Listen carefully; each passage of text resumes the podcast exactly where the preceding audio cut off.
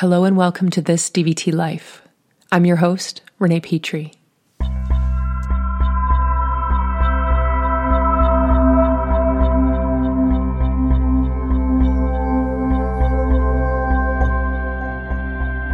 Hey everyone, welcome to episode number nine of season two. I hope you're tuning in. You guys got to keep on target here, you know, once a week. Just tune in and listen. Um, I'm trying to make them longer as I go along. I'm trying to make them more dimensional. Um, but this week, actually, we're going to enter into another thought around the shape of us. This time, round two. So I spoke last week of the shape of us, a relationship within an artistic medium and one that has limitations, and one that has helped me to understand the power dynamic that can exist and usually does in various ways within a relationship, within a relationship that has a therapeutic frame, a therapeutic context. I'm entering into a more philosophical phase in my life, I believe. The PhD obviously has something to do with that, but also the shifts within my own relationships, within my own decision making in life, and what the trajectory of my life could be. Perhaps I'm becoming more mature, or just aging, which happened this week, by the way, as it does once a year. Aging, I mean. Well, at least the marking of that time that happened oh so long ago when my mom entered the hospital ready, finally ready to claim her Renee. You see, I was hoped for a girl. A girl named Renee. You know, it's a hope for some. And it is this hope that I wish to talk to you about today. I hope that I'll link it to DVT since this is this DVT life. But I cannot guarantee it because my brain is so full of other pieces of theory or other pieces of play theory, to be more precise.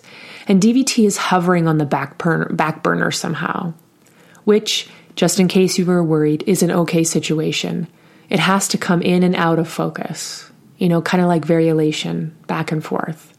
Ah, you see that? DVT theory link achieved. so now on to the hope. And actually, a hope embedded into a haiku. The very shape of us is remarkably simple, yet terribly complex. And this is my hope, and was my hope, and always will be my hope.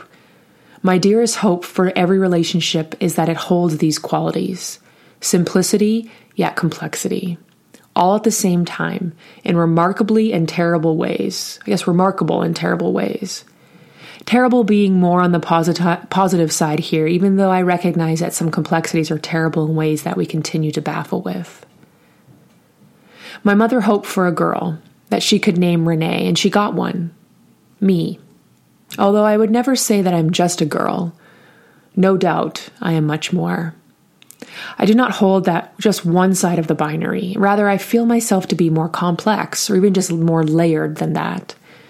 My mom found that out as I began to refuse dresses and would rather be playing army outside on the rocks.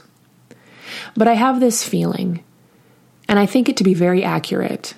And I'm quite thankful for my mother's ability to hold complexity because I have never felt like I should be a certain way or something else than I am and I recognize that as a beautiful gift.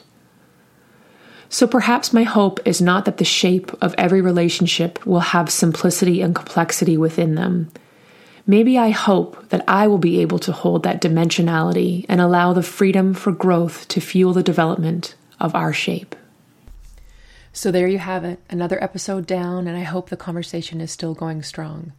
As always, feel free to send me an email at thisdvtlife at gmail.com don't forget to subscribe to your iTunes store. Remember, keep that conversation going and play on.